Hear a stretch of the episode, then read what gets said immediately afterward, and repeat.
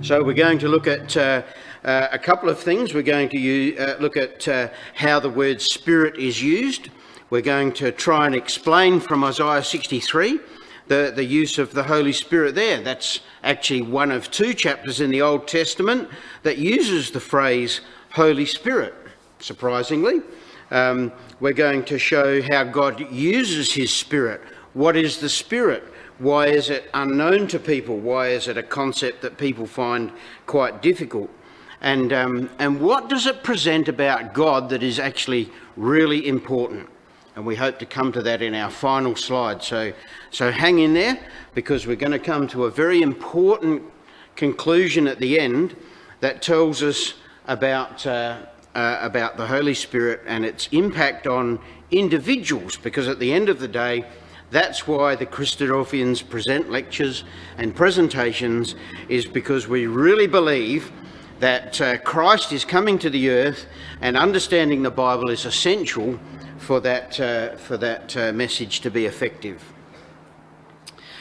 But let's just first start with some Bible concepts, and I'm going to uh, deviate a little bit just for one slide from my subject, and I want to deal with the character of God okay? Because this is uh, the springboard, really, uh, for why we need to consider uh, the Holy Spirit of God and what that means.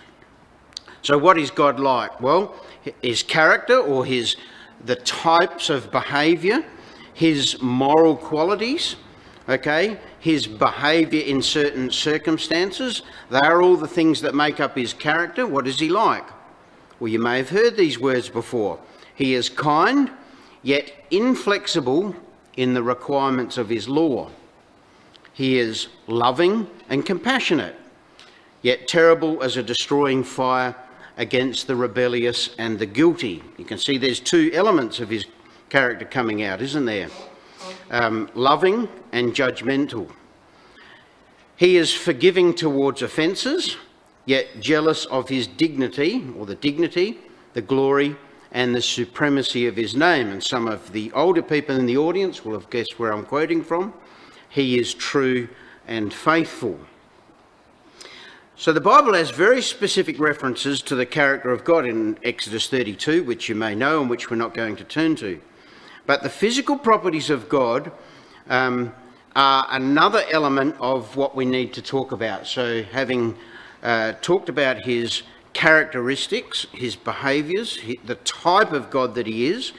Let's now consider the, um, the physical side. Now, the Bible doesn't present some unreal or um, uh, or uh, you know unrelatable experience about what God is, either physically or in His character. They're very relatable to human beings. The Holy Spirit, as uh, we're going to learn, is a portion of his uh, derived energy um, that delivers the moral requirements that we talked about, the things that lead to his behaviour, that things that lead and contribute to the way he acts.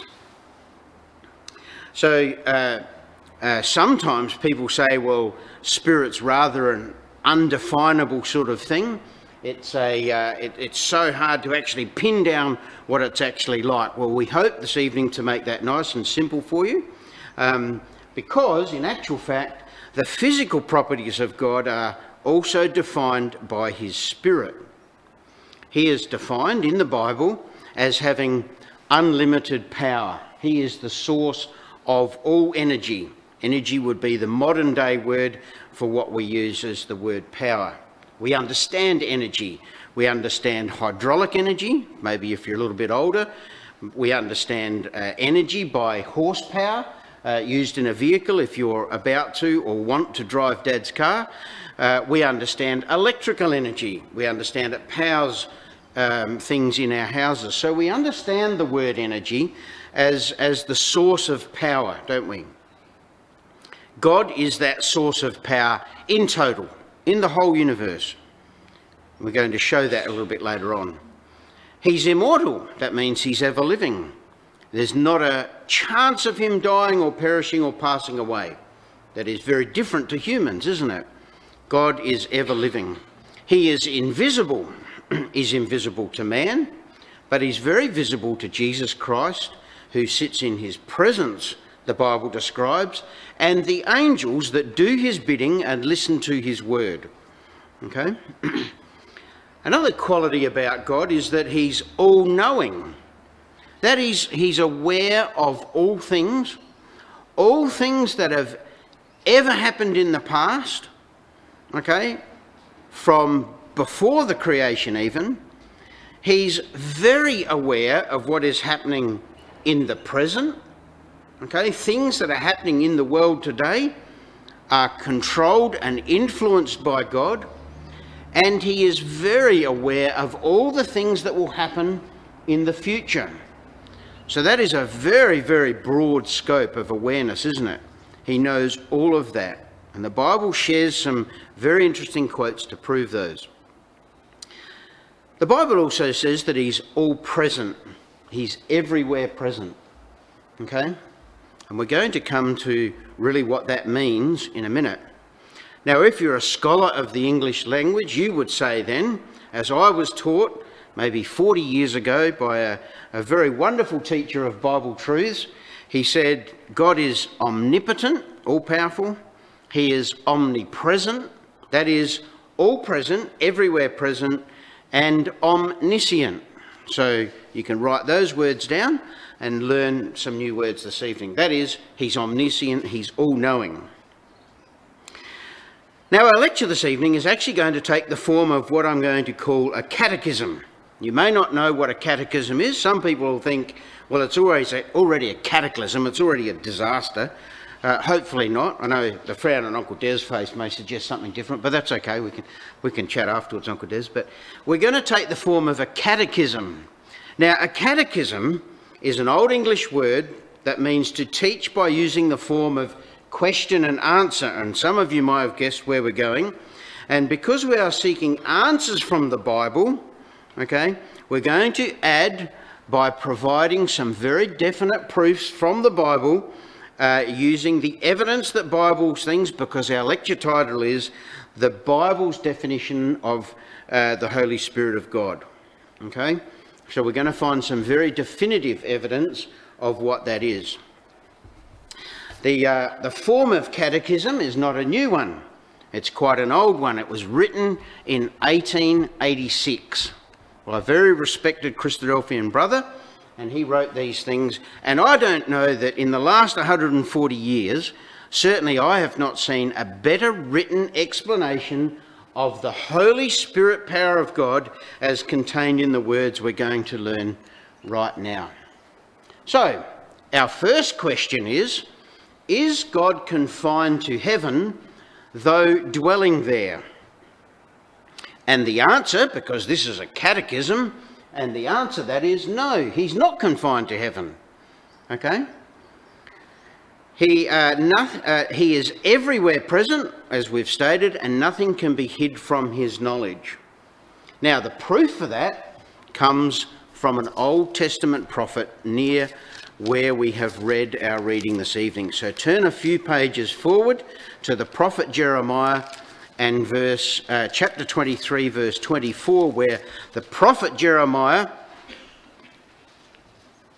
writing the words that God gave him said these words. And he's talking about some false prophets that had come along. And he says in his frustration, he says in verse 24, Can any hide himself in secret places that I, God, shall not see him? saith the Lord. That is, can anybody run away from God and scurry off to, to a place and, and hide away? Do not I fill heaven and earth, says the Lord? So, this is a direct record of what God had spoken in this question and answer, this catechism with uh, Jeremiah himself. He says, I've heard what the prophets have said, that prophesy lies in my names, I have dreamed of, I've dreamed, okay?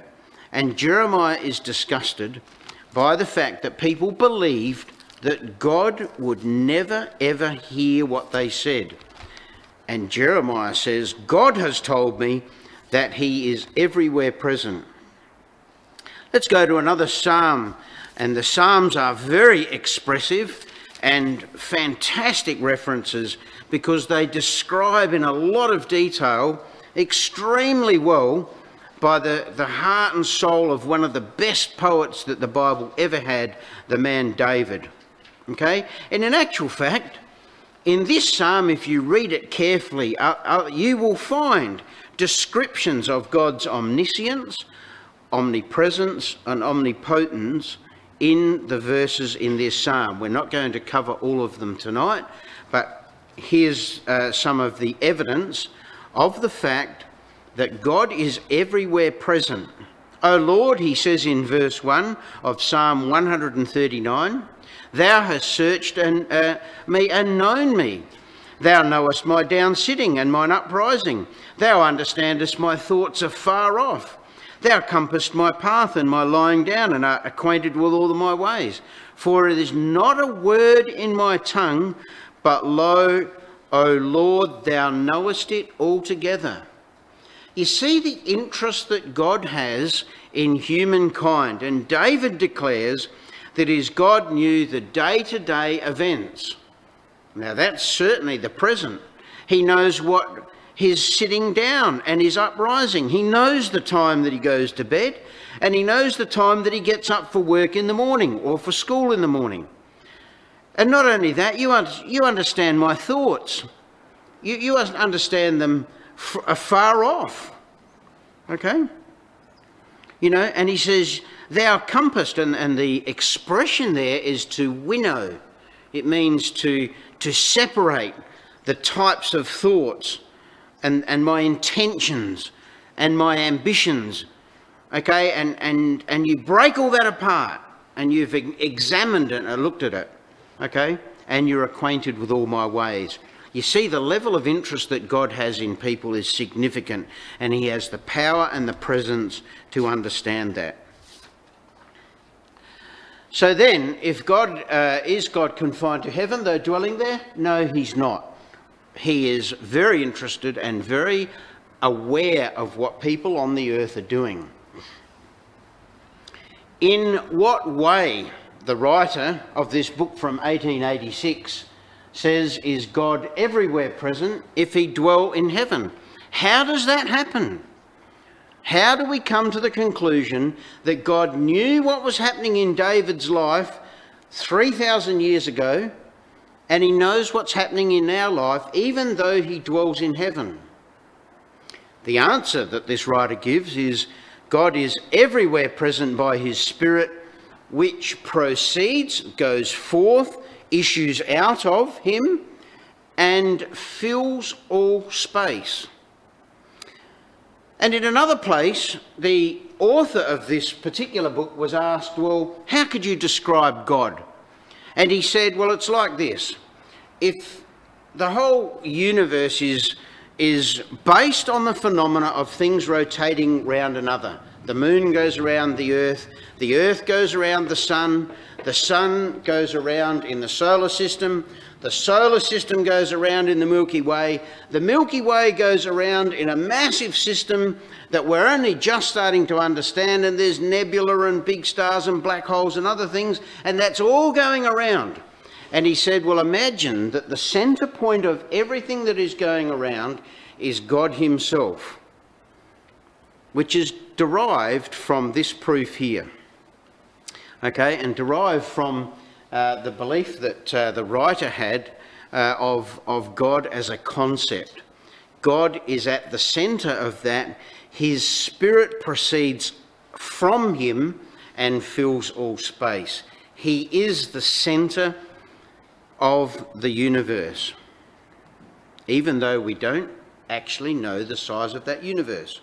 We call it, in mathematical terms, infinity, but they're trying to find out. They're up to billions of light years. They haven't yet got to the end of it. They're still searching. They're sending things further and out. They're getting radio telescopes to go further and further out. And still they haven't found the edge of that universe, have they? And what the Bible says, as interpreted by this writer, is God's Spirit fills that whole space. Isn't that a magnificent picture? The proof is uh, verse 7 and 8 of this psalm. Whither shall I go from thy spirit? Or whither shall I flee from thy presence? If I ascend up into the heavens, says David, thou art there. If I go down into the grave under the earth, where people are buried, just translated here hell, but, but it means the grave, a hole in the ground. Behold, you're there as well. If I take the wings of the morning and dwell in the uttermost parts of the sea, get a boat and travel as far as I can out over the horizon. Okay, God's there. Uh, even there shalt thine hand lead me, and thy right hand shall hold me. So he's now saying, Here is a wonderful God that is interested in me, even though I am in the remotest, most desolate, most, eh, uh, most um, exposed part of the universe. Uh, you know, God is there. If I say in verse 11, Surely the darkness shall cover me, even the night shall light me. Yea, the darkness hideth not from thee, but the night shineth of the day. The darkness and the light are both alike. So if you go into the deepest, darkest cave, no light from the sun, no light from your torch, God can see there. Okay? Uh, and he then talks about his birth and, uh, and um, uh, his, his development as a human being. And he says in verse 14, Here's my reflection on God and what he really is. I will praise thee, for I am fearfully and wonderfully made. Marvellous are thy works that my soul knoweth right well. He came to the conclusion when considering this wonderful God that had visibility of all things across all mountains and seas and lakes and holes in the ground, mine shafts, if you will, you know, graves where people are buried, a God that knew everything about that. Okay, he said, that is a wonderful God. And he's made a human being to, to recognize and understand that. Okay? And he says, verse 15, my substance was not hid from you. When I was made in secret and curiously wrought in the lowest parts of the earth, you know, before I existed, you knew about the, uh, the coming into being of me as a person. Now, that's an incredible God, isn't it? Okay, that's the Bible's concept of God.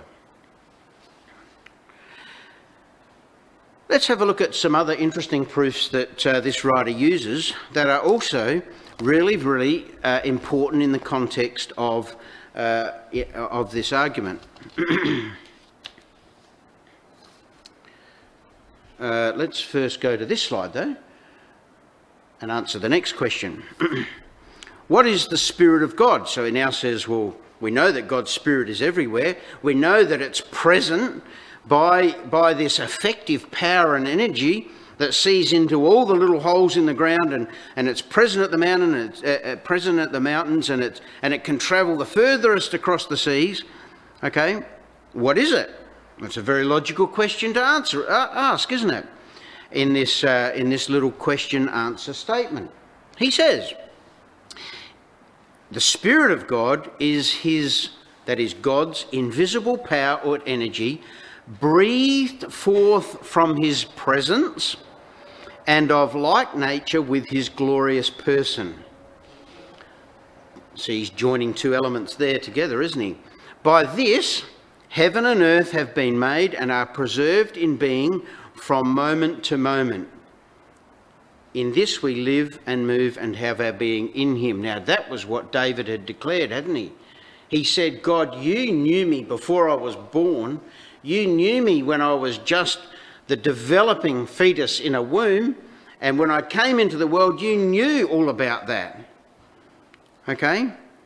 So he says, In this we live and move and have our being in him. See, very powerful argument, isn't it?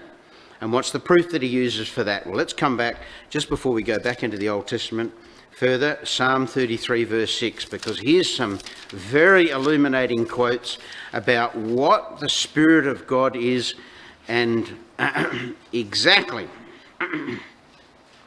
and this is where it gets fascinating.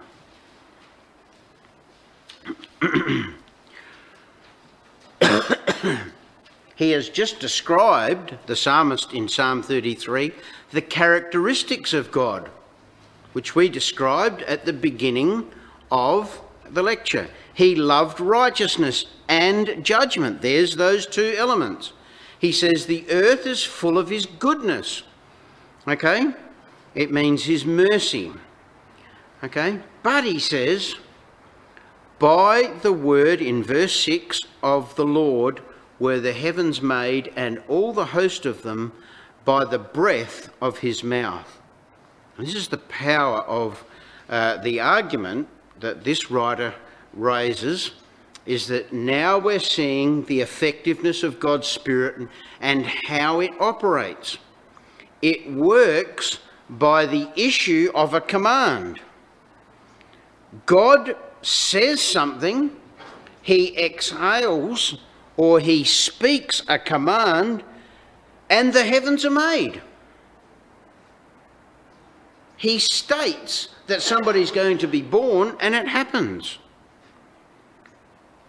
he says, all the host of them, that is, the host of the heavens, the stars, they are all by the breath of his mouth. This is the fundamental facts of God's Spirit emanating from the, the source or the origin of, of all things as described by the Bible.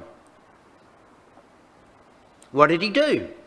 Verse 7 He gathered the waters of the sea together as an heap See, it's describing pulling all the waters together, isn't it? He laid up the depths in storehouses. He let the earth fear the Lord. He says, sorry, verse 8, he says, Let all the earth fear the, the Lord, let all the inhabitants of the world stand in awe of him. Here is a wonderful creator. Here is a wonderful sustainer. For he spake, verse 9, and it was done. Sounds a bit like magic, doesn't it? He commanded and it stood far, fast. Okay?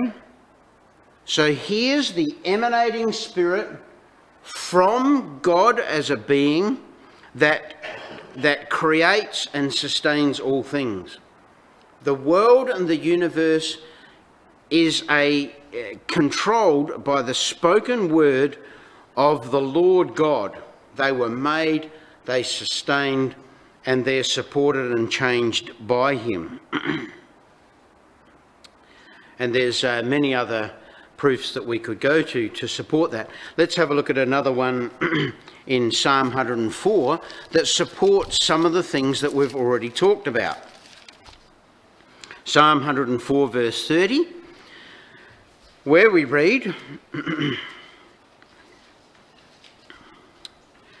um,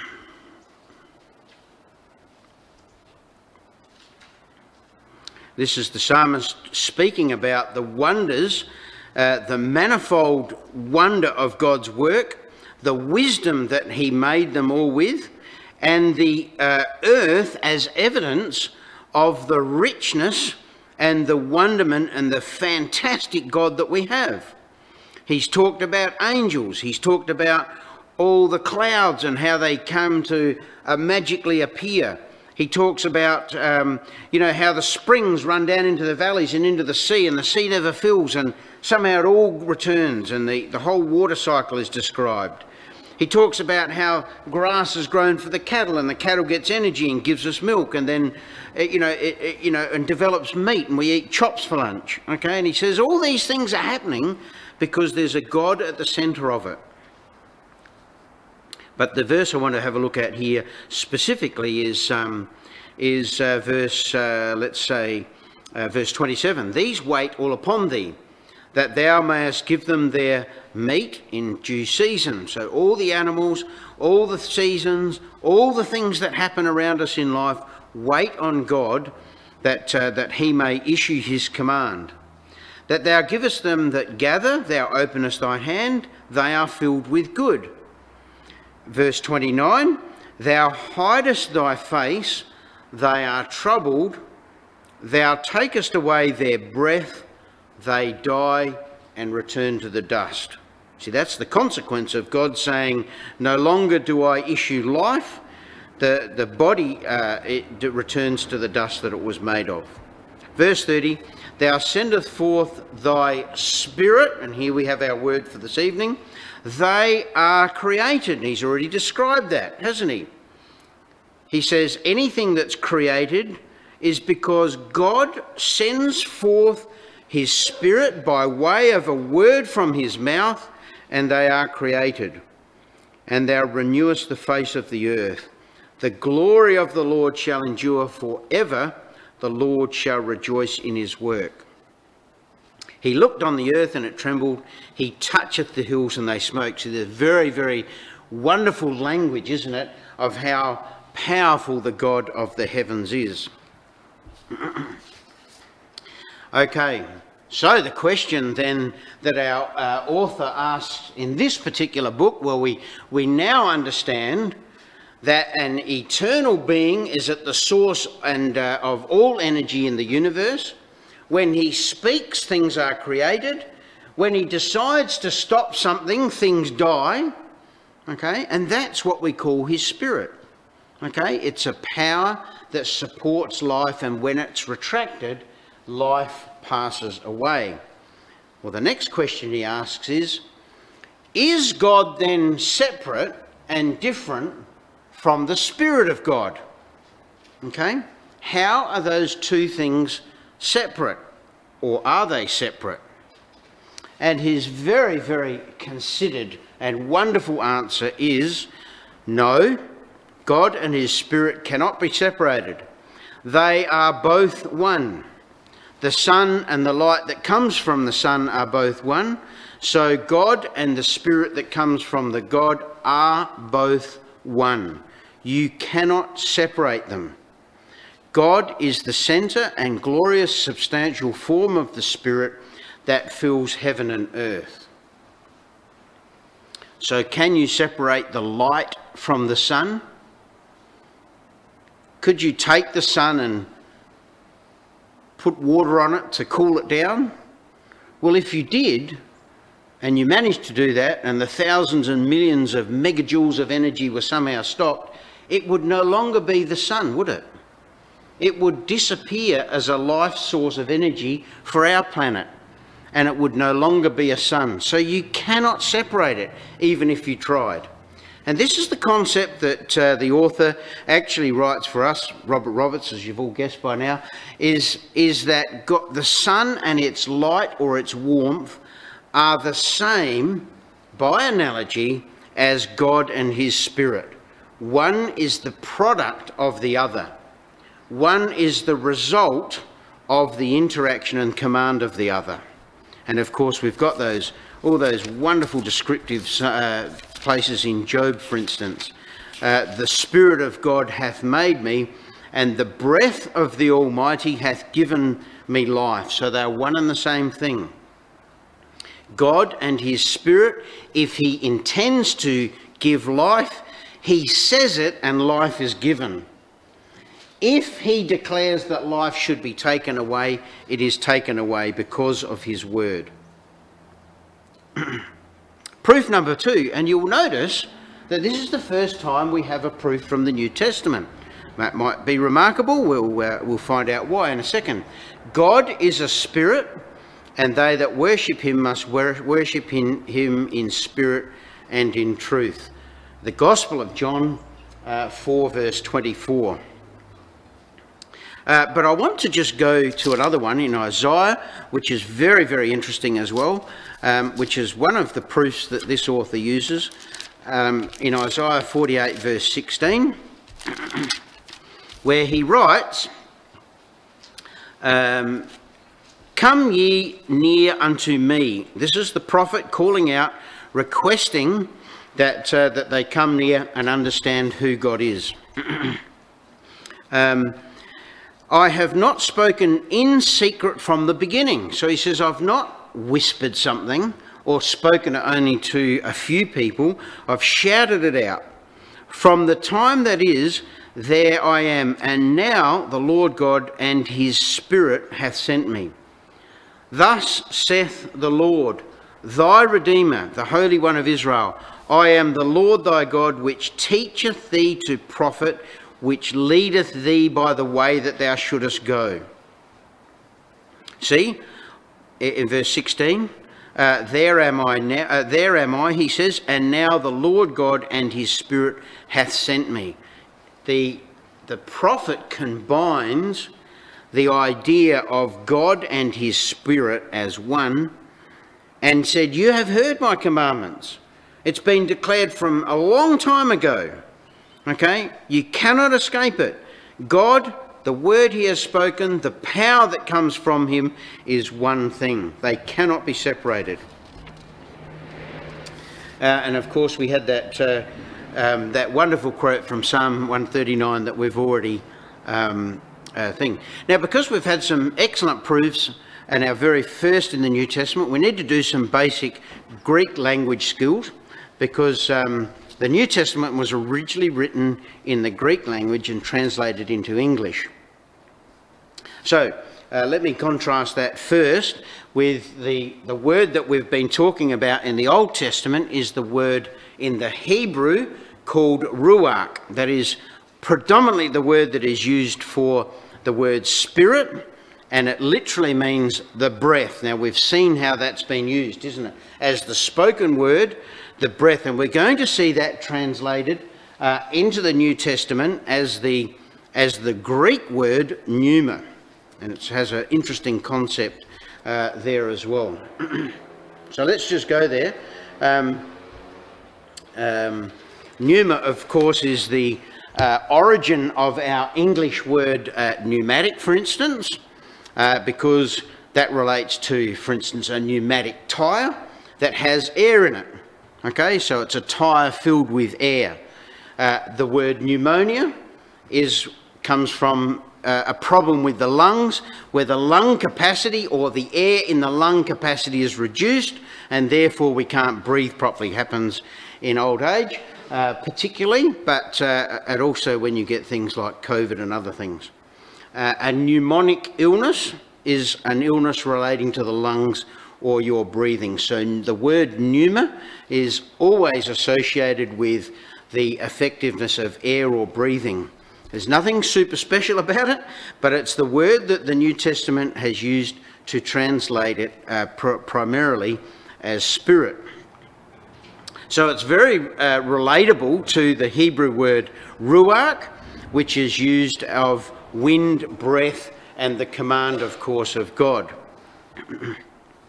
so let's just go to that uh, uh, that quote. Oh no, no need. We've uh, we've see, seen it up on the screen there. So we've uh, we've come to uh, the the end of what we're going to do in in terms of the catechism or the the question and answers uh, in terms of the concept of God and um, his spirit that, uh, that is with him at all times and inseparable from his being. Now we want to extend this because our subject is about the Holy Spirit of God. It's not just about the Spirit of God. So, how does this fit? Well, holy simply means to be separate for a specific purpose or intention. It doesn't mean that it carries anything different to the Spirit, and so I've put a pie chart up there. Um, I don't know whether the portions are correct at all, but really a special portion of the same Spirit is really what the idea is conveyed by the Holy Spirit of God. Okay, and we find that in question, in uh, particular, like uh, examples like John. Now, when we go to John, uh, we find that it's used in two different ways. It's translated into two different words. And here it gets a little bit confusing. So if you were an English person, you like the flowery language of um, people of the uh, 15th and 16th century, you would try to use exotic words to create a different thing when in actual fact the same word is used. And this is the challenge that we get in the New Testament when we come across the word ghost. Let's read John 1 verse 33 where the word pneuma is used to describe, which is exactly the same word in John 4 verse 24 that we read about before where it said God is a spirit. Okay? So in John 1:33, and I knew him not, but he that sent me, this is John the Baptist speaking actually, and he came to introduce the Lord Jesus Christ, and he said, I knew him not, but he that sent me to baptize with water, the same said unto me, Upon whom thou shalt see the Spirit. Okay, now that's the word, the Greek word pneuma, because we're in the New Testament now. Okay, whoever you see the Spirit descending upon and remaining on him, the same is he which baptized with the Holy Pneuma. That word ghost in the original Greek is actually our same word pneuma. But the translators wanted to put a different inflection and create an illusion of something that is very different, which they successfully did and confused everybody since.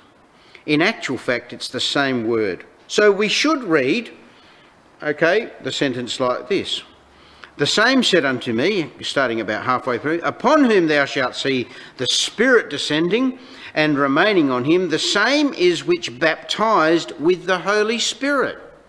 It's just a portion, it's a special portion of the same Spirit.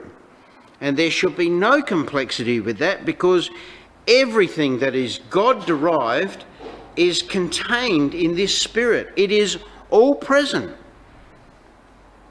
It's just that some special purpose is attached to this. In this case, the special purpose was the baptismal, uh, the the uh, anointing of the Lord Jesus Christ after his baptism with the power of God's Spirit.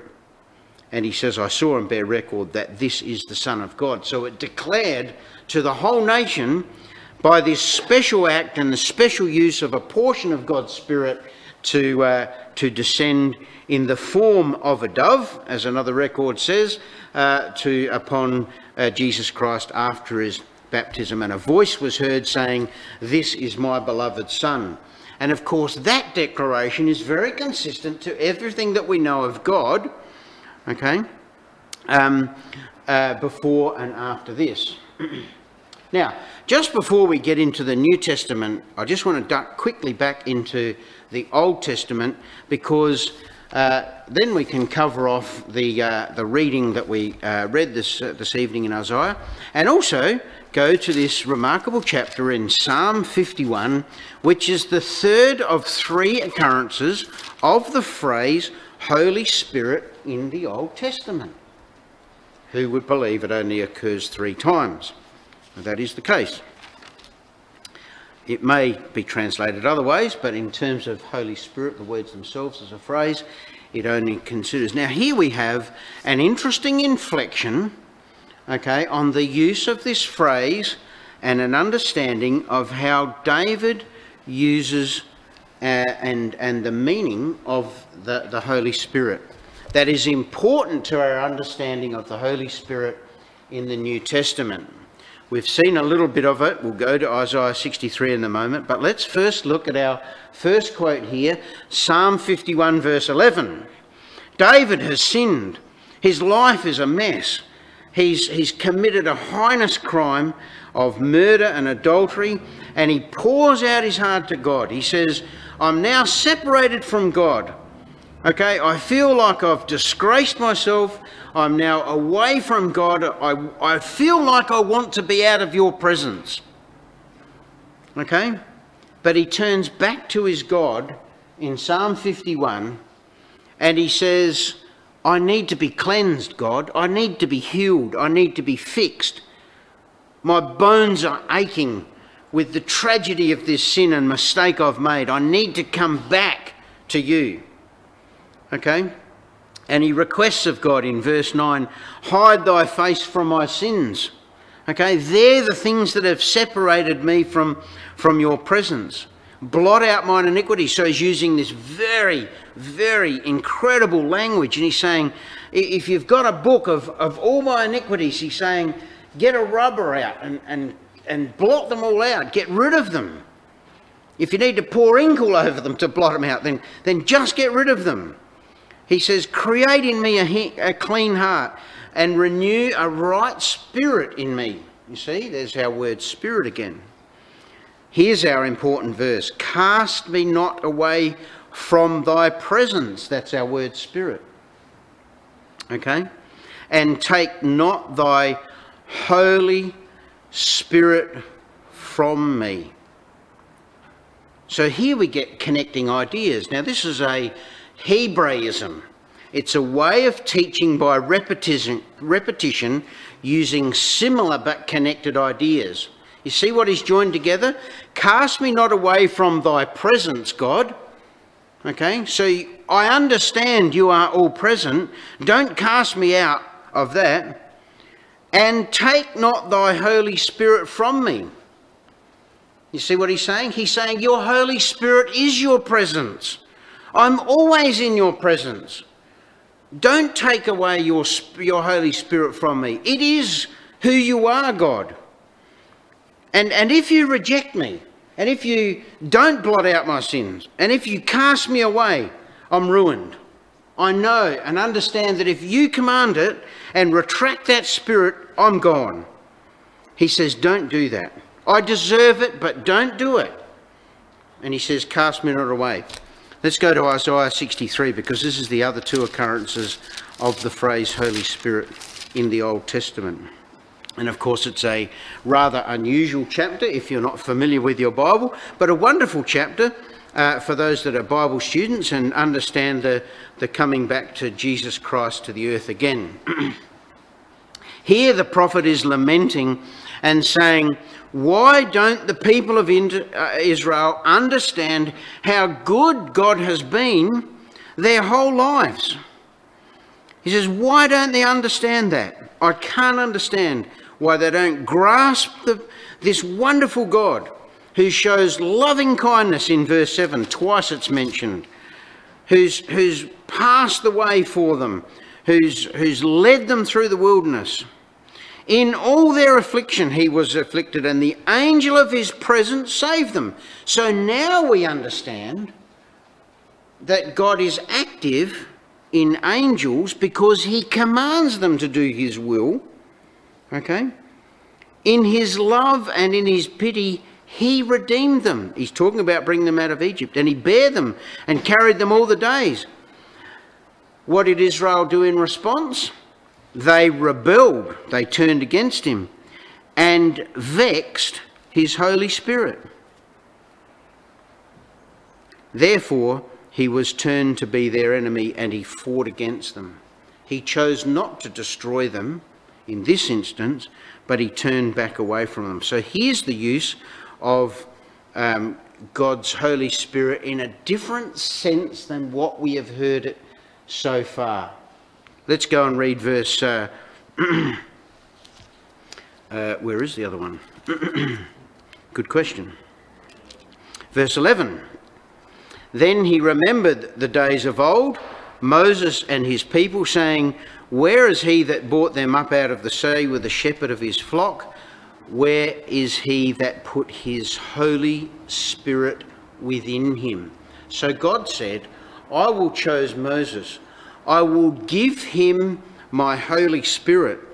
He's now imparting Moses with a portion of his Holy Spirit, and he's compelling Moses to go and be a shepherd to lead people, uh, the children of Israel out of, uh, out of uh, Egypt. Okay? And of course, they rebelled and vexed him. Okay? And uh, God is going to deliver Israel by putting the Holy Spirit into Moses and giving them a leader who was never to, to look old, whose, whose, uh, whose uh, feet were going to walk all over through the wilderness, who was going to live 120 years and then die on Mount uh, uh, just outside of uh, the, the promised land himself. But God gave him the ability to do that. And of course, now we have the evidence of God's uh, Holy Spirit working in humankind to empower them to do his will. He commanded that his child would be driven out of Egypt. The way he did that was by his angels and working through Michael, uh, working through Moses uh, to, to effect that purpose. All right?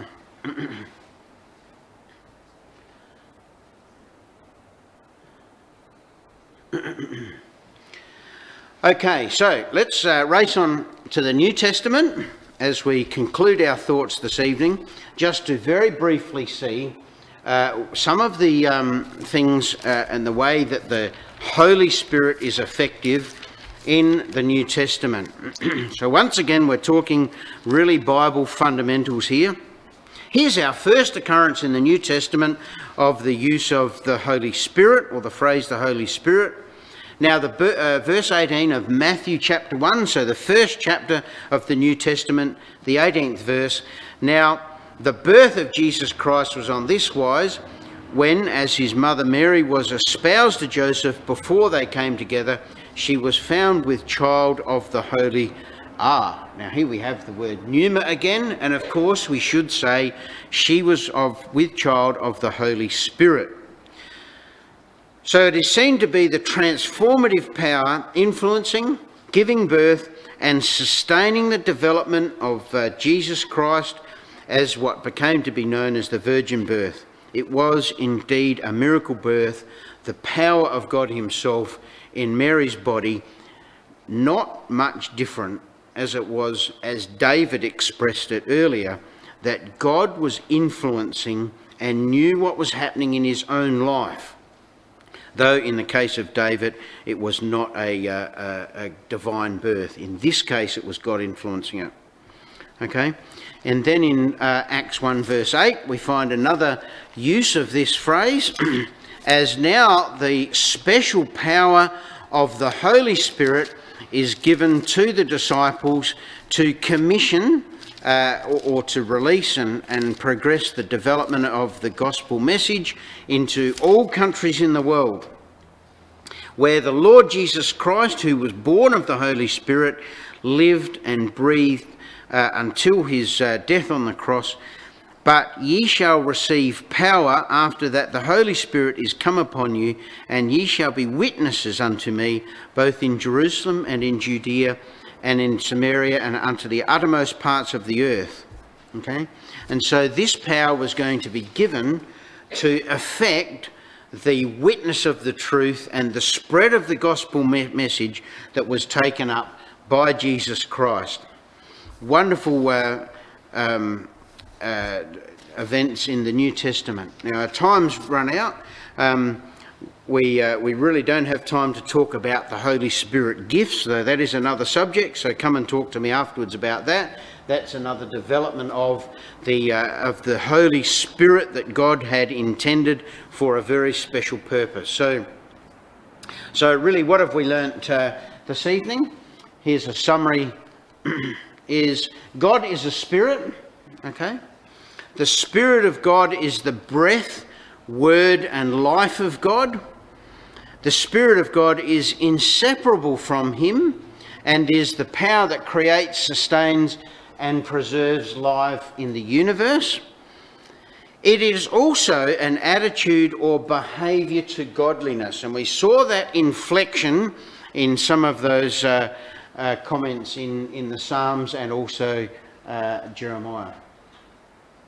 The Holy Spirit of God was and is seen active in people's lives in both the Old and New Testament. And then I'd like to come to this little concluding uh, verse from 2 Timothy 3, 3.16 because now we've got the real issue of why it is important to understand that God, His moral integrity, His physical Holy Spirit, are inseparable and important to us today. 2 Timothy 3, verse 16. We've talked a lot about how God breathed and commanded things. Well, he also breathed and commanded a remarkable book. All scripture, uh, Paul writes, is given by the inspiration. And that word in the Greek is theopneustos. Now we've got our word pneuma in the middle of it.